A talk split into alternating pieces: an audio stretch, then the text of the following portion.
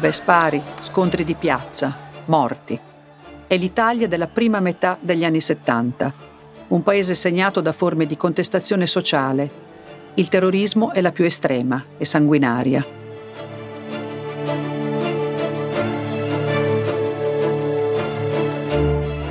Quello di destra, il terrorismo nero, si accanisce sulle linee ferroviarie, sui treni, prova stragi indiscriminate dentro le banche.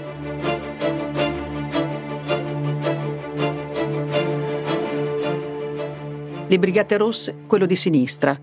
Rapiscono dirigenti di fabbrica, industriali, compiono omicidi mirati, fino a quando arrivano a sequestrare e uccidere il presidente della democrazia cristiana Aldo Moro e a sterminare la sua scorta. Vi leggo il primo flash di agenzia.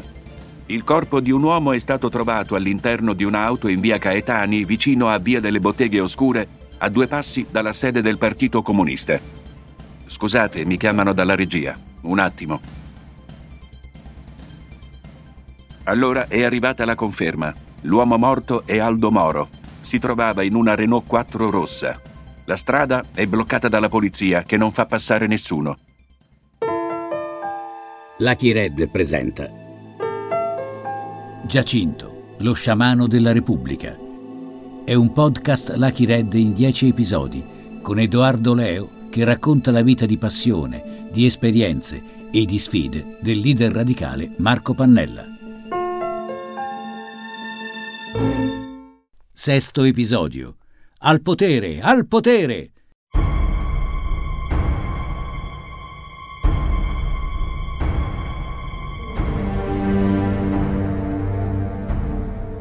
Gian Domenico Cagliazza, avvocato, già presidente delle corti penali, ricorda quel periodo di oggettiva emergenza sociale alla quale però lo Stato sceglie di rispondere attraverso la deroga ai principi costituzionali.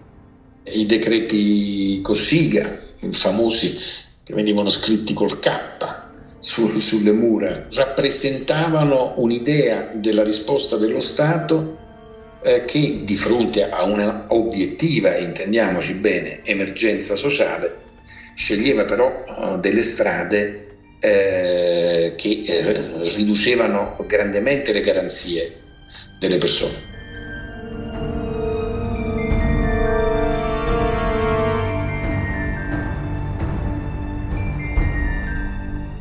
Nel maggio del 1975 viene approvato il primo di questi provvedimenti, la legge reale, reale dal nome del suo relatore, Oronzo, la legge prevede un'estensione e un inasprimento della carcerazione preventiva e inoltre consente alle forze dell'ordine di far uso delle armi non solo contro i violenti e i resistenti, ma anche per impedire la consumazione di un delitto grave.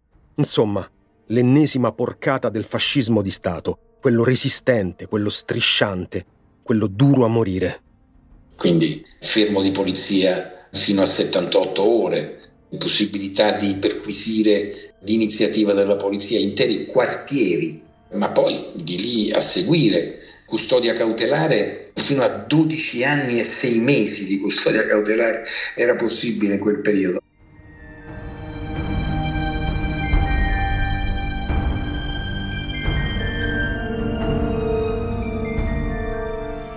In pratica con la legge reale non si fa altro che rendere tutto più vago e fumoso, in modo che poi militari, polizia, carabinieri e divise autorizzate di ogni tipo possano presentare davanti ad un giudice qualsiasi abuso come pienamente legittimo e giustificabile.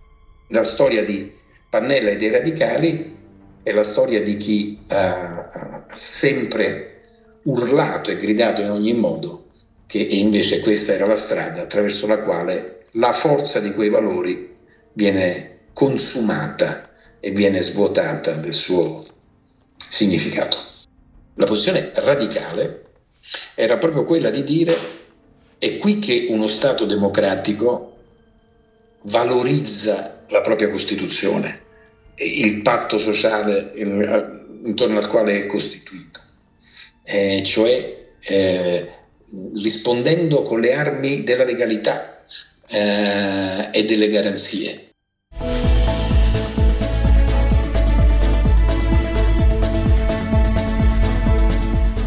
Siete sintonizzati sugli 88,5 MHz e quella che state ascoltando è Radio Radicale.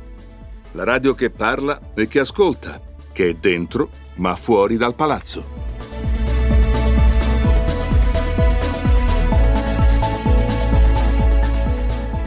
Anche Mauro Suttore e Matteo Angioli ricordano la nascita della radio. Radio Radicale nasce in modo avventuroso nel 1975 con una sede prima a Montemario e con antenne messe sul tetto fortunosamente. A casa mia eh, era spesso accesa e quindi venivo eh, in contatto con informazioni che non trovavo altrove che mi alimentavano, quindi mi facevano crescere la curiosità. L'informazione truccata L'informazione organica al potere si poteva battere così. Dovevamo reagire alle versioni ufficiali, quelle del palazzo, offrendo un'altra faccia della verità, finalmente diversa da quella che dall'alto veniva somministrata al paese.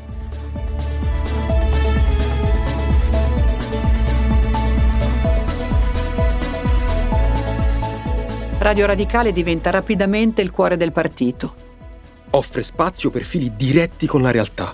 Informa, diffonde note e relazioni politiche dai convegni e dai congressi. Coordina le tante nostre iniziative. Mette in contatto i militanti.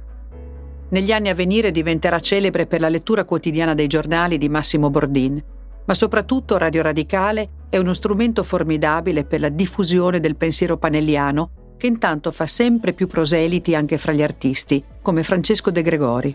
De Gregorio allora era un giovane libertario come molti giovani si, si avvicina alle battaglie del Partito Radicale, alla campagna per il divorzio, eh, canta nelle manifestazioni a Piazza Navona, incontra Pannella, ci fu una, una folgorazione di quell'epoca di, di, di, vicinanza ai radicali eh, rimane una delle più belle canzoni di De Gregori che è il Signor Hood eh, che si trova nell'album Rimmel del 75 che è dedicata proprio a Marco Pannella. Infatti sulla copertina del, del disco vicino al titolo c'è scritto AM puntato Marco con autonomia. Autonomia significa che il giovane De Gregori eh, eh, simpatizzava per Pannella però si, si voleva prendere le distanze dalla sua dal suo incitamento a impegnarsi moltissimo, troppo per, per, per un giovane. E la, ci sono degli accenni anche nel testo, il signor Hood era un galantuomo. E soprattutto la frase ehm, con un canestro di parole nuove per coltivare nuove aiuole, cioè ogni tanto Pannella cambiava lotta, passava dal divorzio all'aborto, all'obiezione di coscienza, alla fame nel mondo e usava parole nuove.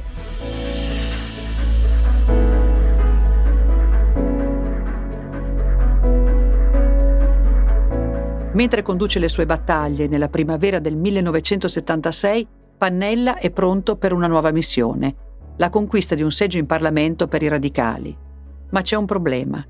Solo quattro anni prima è andato a processo per aver bruciato le schede elettorali, denunciando un sistema di potere talmente marcio da non meritare alcun sostegno. Potrebbe sembrare una giravolta per i suoi sostenitori. In Italia però c'è aria di cambiamento, sia a destra che a sinistra, e deve rischiare come è abituato a fare.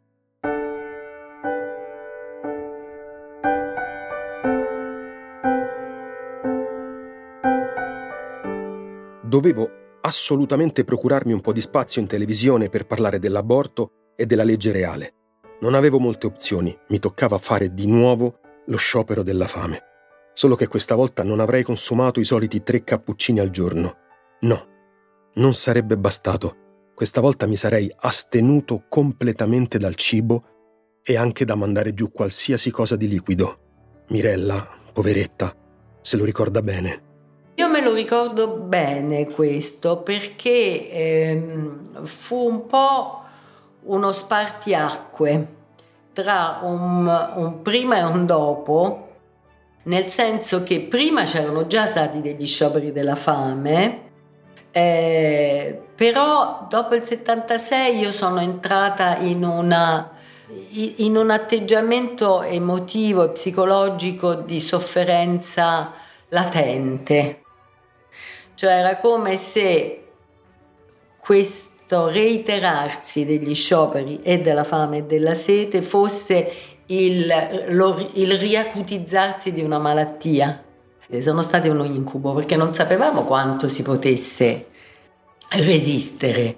Lo sapevo che era rischioso e sapevo anche che nel partito c'erano compagni che non erano d'accordo con quella linea.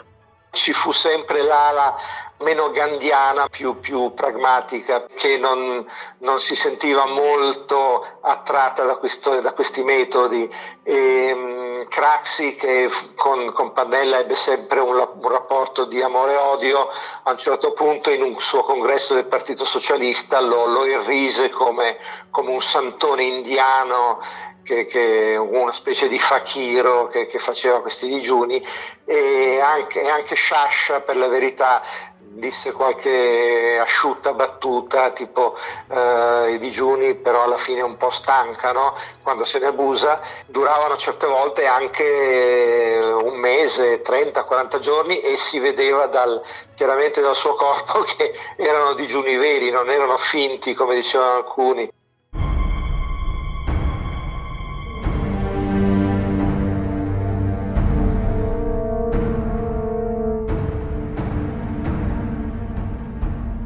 Quando non mangiava, non mangiava, eh, ma quando mangiava, divorava. Anche due, tre, no, due, tre, quattro etti di pasta in, una, in, un, in un, pasto solo, in, un, in, una botta sola.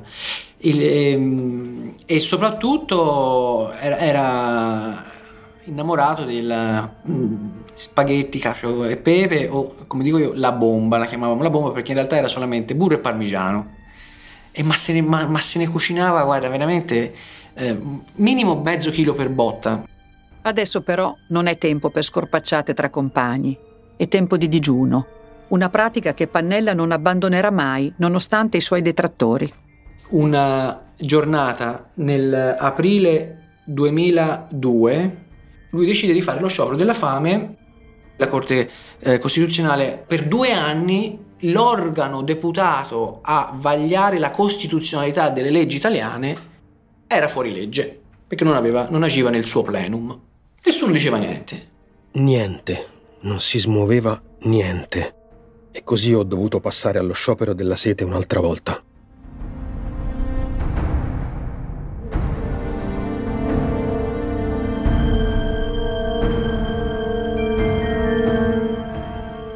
Eravamo andati eh, al ghetto dopo una marcia che finiva lì con comizio.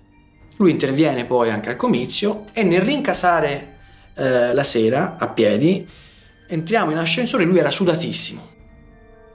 E gli fa Marco ma scusa te oggi inizi lo sciopero della sete e sei già completamente mezzo di sudore. Ma quanto vuoi durare? Due minuti? Cioè non è una cosa semplice. Mentre saliamo, lui mi guarda e mi fa: Non ti preoccupare, qualcosa succede, qualcosa ci inventiamo. Qualcuno propose a Marco di bersi la pipì per resistere più a lungo, perché erano passati tre giorni e ancora non c'era nessun segnale che la situazione si smuovesse. E per lì lui gli disse: No, vabbè, la pipì la bevi te, no? In realtà poi ne parlò con il medico e il medico gli disse: No, effettivamente c'è anche l'urinoterapia, eh, non è una cosa che viene dalla Luna, però falla bollire per eliminare un po' di scorie, poi la filtri e ti rimane una cosa un po' più bevibile, se si può dire così.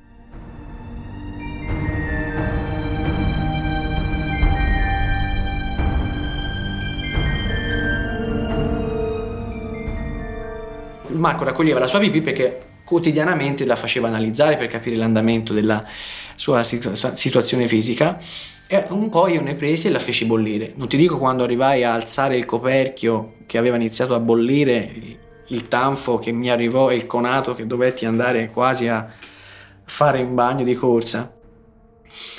Comunque riuscimmo poi a filtrare con un panno di, di tessuto la pipì in una bottiglietta. Me la misi nella tasca della giacca e andai con lui alla Camera dei Deputati.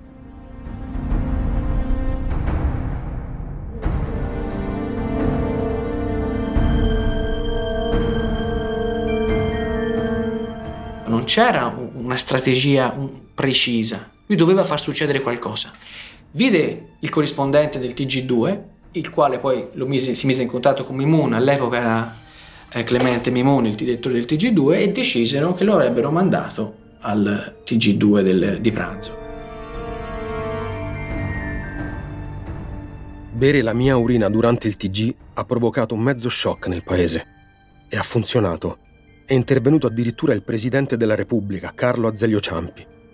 Mi ha promesso che avrebbe mandato un messaggio alle Camere sollecitandole a chiudersi in conclave fino a che non avessero eletto i due membri mancanti della Corte Costituzionale. A quel punto potevo anche bere un bel bicchiere d'acqua. E che sapore! Quel bicchiere d'acqua. Non lo dimenticherò mai.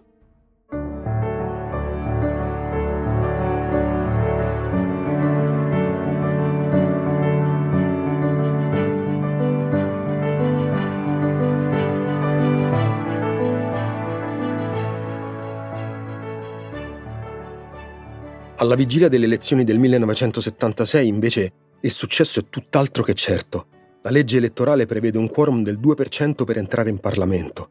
E il 2% è proprio la frazione di elettori su cui potevamo contare, secondo un sondaggio affidabile. La prima prova elettorale si giocava quindi su una manciata di voti e su un sacco di incognite e di preoccupazioni per la nostra identità. Il nostro modo di essere, il nostro stile, diciamo così, funziona perfettamente nelle piazze ma c'è il rischio che sbiadisca nelle trame poco chiare della procedura parlamentare. Se fossimo eletti potremmo diventare un gruppetto di emarginati all'interno delle istituzioni e perdere il contatto vitale con la piazza. Certo, prima di tutto bisogna vincere, è chiaro, e non è affatto facile, anzi, sembra un'impresa impossibile.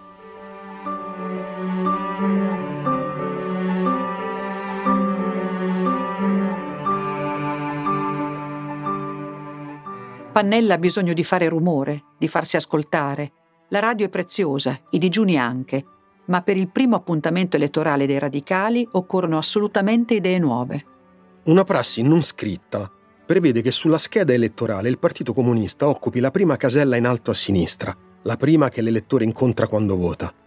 Per ottenere questo spazio, da sempre i militanti del PC si presentano all'alba negli uffici elettorali, prima dei delegati delle altre forze politiche, i comunisti si alzano molto presto. Beh, noi radicali possiamo alzarci anche prima. E così sarà del Partito Radicale il primo simbolo sulla scheda elettorale.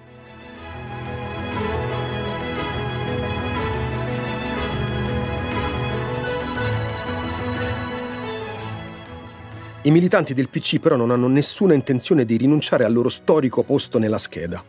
Quando vedono che li abbiamo preceduti negli uffici elettorali, si sollevano le maniche e cominciano a picchiare come fabbri. È l'occasione che attendevo.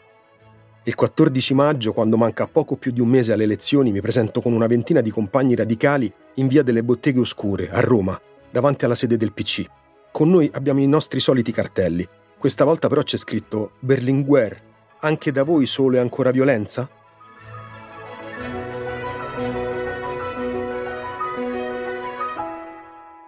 Siamo rimasti circa una mezz'ora sul marciapiede, mentre sul portone della sede comunista una decina di persone del servizio d'ordine del partito ci guardava a distanza.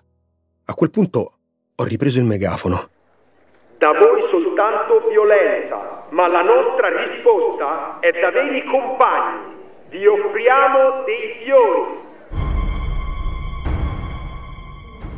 In cinque ci siamo diretti verso i comunisti, porgendo margherite e anemoni. Prima che li raggiungessimo, però, hanno chiuso il portone e mentre ci accingevamo a appoggiare i fiori contro i battenti chiusi, improvvisamente hanno aperto e uno di loro mi ha sferrato un pugno sulla guancia destra. Gli ho chiesto se non gli bastava e lui per tutta risposta me ne ha sferrato un altro mentre un funzionario mi dava del buffone e del cialtrone.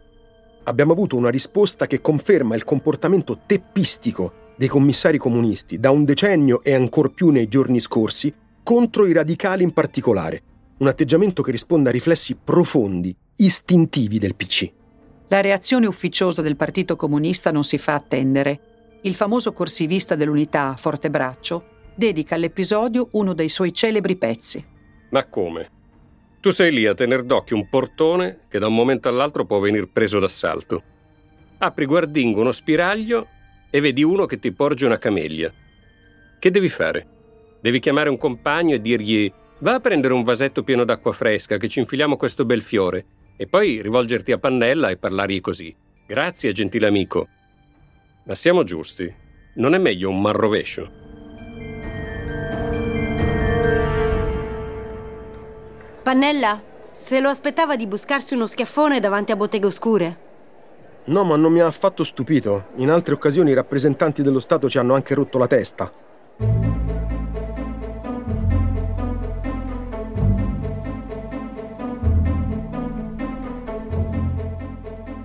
Mancano solo un paio di settimane alle elezioni. Il Partito Radicale non gode di contributi pubblici e abbiamo già consumato fino all'ultima risorsa a nostra disposizione. Non abbiamo una lira per fare pubblicità sui giornali, per qualche manifesto. Ci spostiamo per i comizi arrangiandoci di tasca nostra, facendo debiti personali. I giornali, come al solito, tacciono. E va messo in conto che man mano che si avvicina il giorno del voto, si chiudono sempre di più i già strettissimi spazi di comunicazione nella tv e sui giornali. Al partito però scopriamo che, in caso di successo, la legge elettorale prevede nel nostro caso un rimborso di 200 milioni di lire. Con 200 milioni potremmo comprare mezza pagina su tutti i quotidiani nazionali il venerdì prima del voto e raggiungere quella parte dell'elettorato che serve per il quorum. Ma quei soldi non ci sono. Dopo 30 anni che faccio politica, è la prima volta che mi pongo un problema del genere. Com'è possibile trovare non tanto un finanziamento quanto un prestito? Bastano 20 giorni, siamo disposti a tutto, a esporci personalmente. A quel punto mi viene un'idea se c'è qualcuno che in poche ore può sborsare lì per lì 200 milioni, è l'avvocato Agnelli, il padrone della Fiat.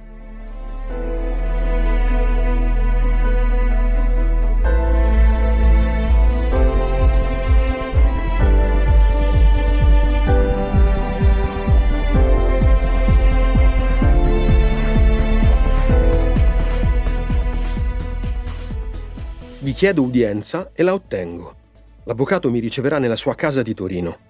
Mi infilo su un taxi, schizzo in aeroporto e riesco a prendere un aereo per Genova, dove c'è un'auto ad attendermi. Ma quando finalmente arrivo a Torino, a mezzanotte, Agnelli è già andato a dormire. Così mi fanno accomodare nella stanza di Edoardo, il figlio maggiore dell'avvocato Agnelli, che in quel momento è assente, e mi dicono che l'incontro si terrà tra alcune ore, all'alba, praticamente il momento in cui l'avvocato è solito alzarsi.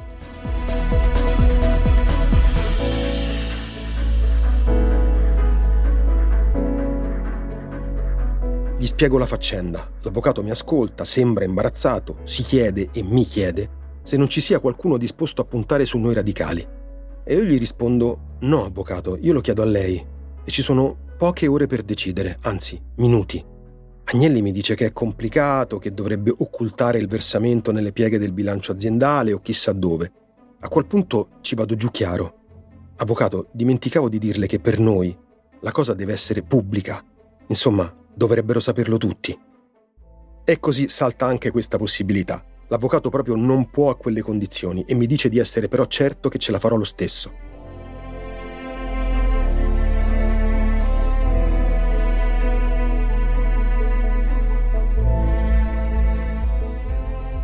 E in effetti l'avvocato Agnelli aveva ragione. Le elezioni del giugno 1976 sono un successo. Col Partito Radicale conquistiamo oltre 600.000 voti, superando il quorum, e portiamo alla Camera quattro deputati, tra cui Gianfranco Spadaccia, i primi rappresentanti del partito che ottengono un seggio in Parlamento. E subito mostriamo che non siamo lì a fare flanella.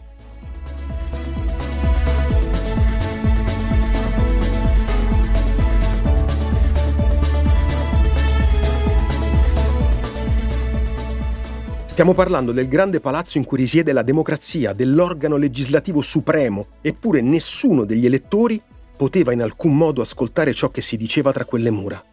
L'invenzione geniale fu quella delle dirette dal Parlamento perché appena entrati in Parlamento nel 76 i radicali volevano che le sedute del Parlamento fossero pubbliche sul serio, cioè fossero trasmesse eh, anche per radio, fruibili da tutti.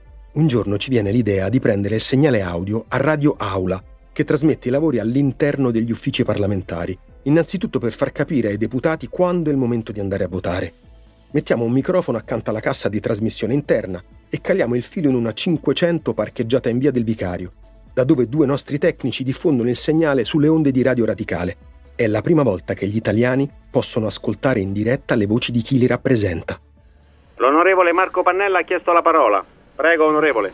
Grazie, Presidente.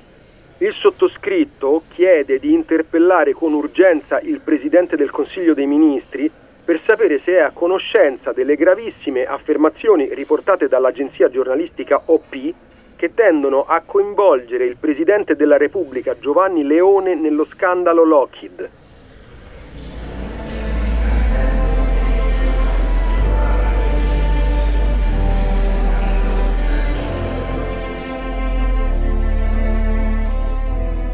Anche se siede in Parlamento, il Partito Radicale non ha mai smesso di scendere nelle piazze, raccogliendo firme contro la legge reale. Ma nel clima sempre più saturo di violenza del paese, del referendum non vuole parlare nessuno, soprattutto dopo il sequestro e l'omicidio di Aldo Moro. La legge però assegna ai comitati promotori dei referendum uno spazio autogestito in RAI ed è proprio a questo spiraglio a cui mira ancora una volta Pannella. Riunione al partito la mattina stessa in cui dobbiamo registrare in RAI. Abbiamo poco tempo, dobbiamo far capire le nostre ragioni, dobbiamo trovare le parole giuste, gli argomenti per convincere. Di idee però non ce ne viene in mente nessuna. Allora comincio a pensare a voce alta. Qual è il messaggio che vogliamo comunicare? E subito Emma prende la parola. Il messaggio che vogliamo comunicare è il silenzio su questa campagna referendaria, la censura che hanno imposto alla campagna e a noi radicali. Esatto, ma c'è un però. Quale? Emma, se ora andiamo in tv e parliamo, allora siamo già in contraddizione. Come può parlare uno che dice di non poter parlare? E lì, in quel momento che mi viene l'idea. Non pensate che potremmo star zitti? Anzi, metterci un bavaglio. Ecco, ci sono. Dovremmo apparire come agli italiani è apparso Aldo Moro. Come la Polaroid che soltanto qualche mese prima le Brigate Rosse hanno spedito ai giornali. Con tutto il rispetto, anche noi siamo vittime di una violenza. In Italia non l'aveva mai fatto nessuno. In America sì, ma in Italia mai prima. Una novità assoluta.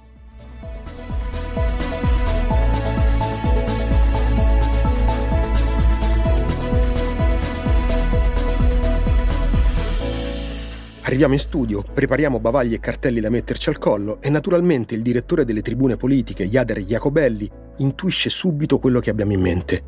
Mi fa, ditemi almeno che questa cosa non durerà più di 5 minuti. Lo rassicuro, anche se poi non saranno proprio 5 minuti di silenzio.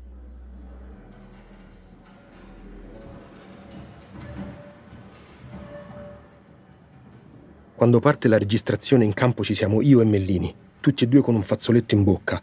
Appeso al petto a un cartello che dice La commissione parlamentare sulla RAI TV abroga la verità e le informazioni. Cittadini, difendete subito i vostri diritti. La scritta di Mellini invece invita i cittadini ad andare a votare per il referendum.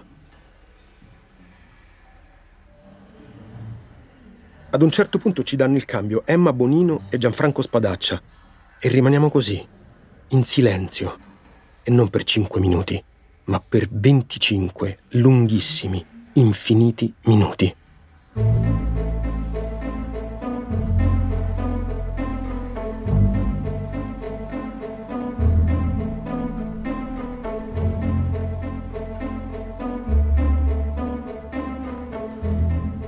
Poi, poco prima che i minuti a nostra disposizione scadano, ci liberiamo dei bavagli e dei cartelli. E parla Emma, Credo che questi 25 minuti vi siano sembrati un'eternità. È un anno che abbiamo raccolto le firme ed è stato un anno senza alcuna informazione sui temi che sono oggetto del referendum. Trascorso così, è stato un anno che è sembrato un'eternità. Non solo a noi, credo a voi tutti. Adesso sta a voi pretendere di togliere questo bavaglio. Sta a voi pretendere che ci sia una campagna di informazione seria e onesta su queste leggi.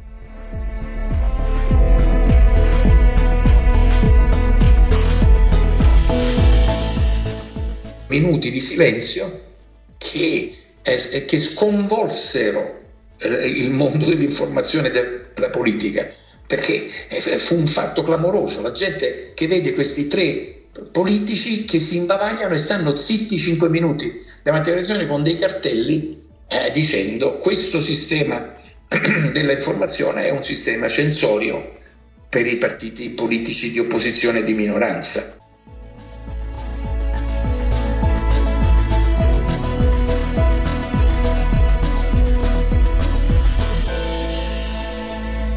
Nel 1978 gli italiani votano il referendum abrogativo della legge reale e un secondo referendum, sempre voluto da Pannella, per abrogare il finanziamento pubblico dei partiti. Questa volta è un fallimento. I referendum non passano. Il metodo di lotta di Marco Pannella ha lasciato comunque il segno, una lezione memorabile in un momento difficile, perché nonostante e anche a causa delle leggi eccezionali si continua a sparare e nelle strade cadono le prime vittime innocenti, come la giovanissima Giorgiana Masi. Ascolta tutte le puntate della serie in esclusiva su Amazon Music.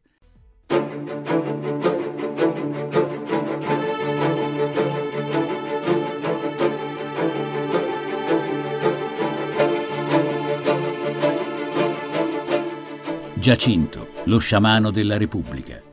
È un podcast Lucky Red scritto da Antonella Bolelli Ferrera e Massimiliano Griner. Storia, editor e supervisione artistica Antonella Bolelli Ferrera. Regia Massimiliano Griner. Editing, sound design e musiche originali Alessandro Molinari.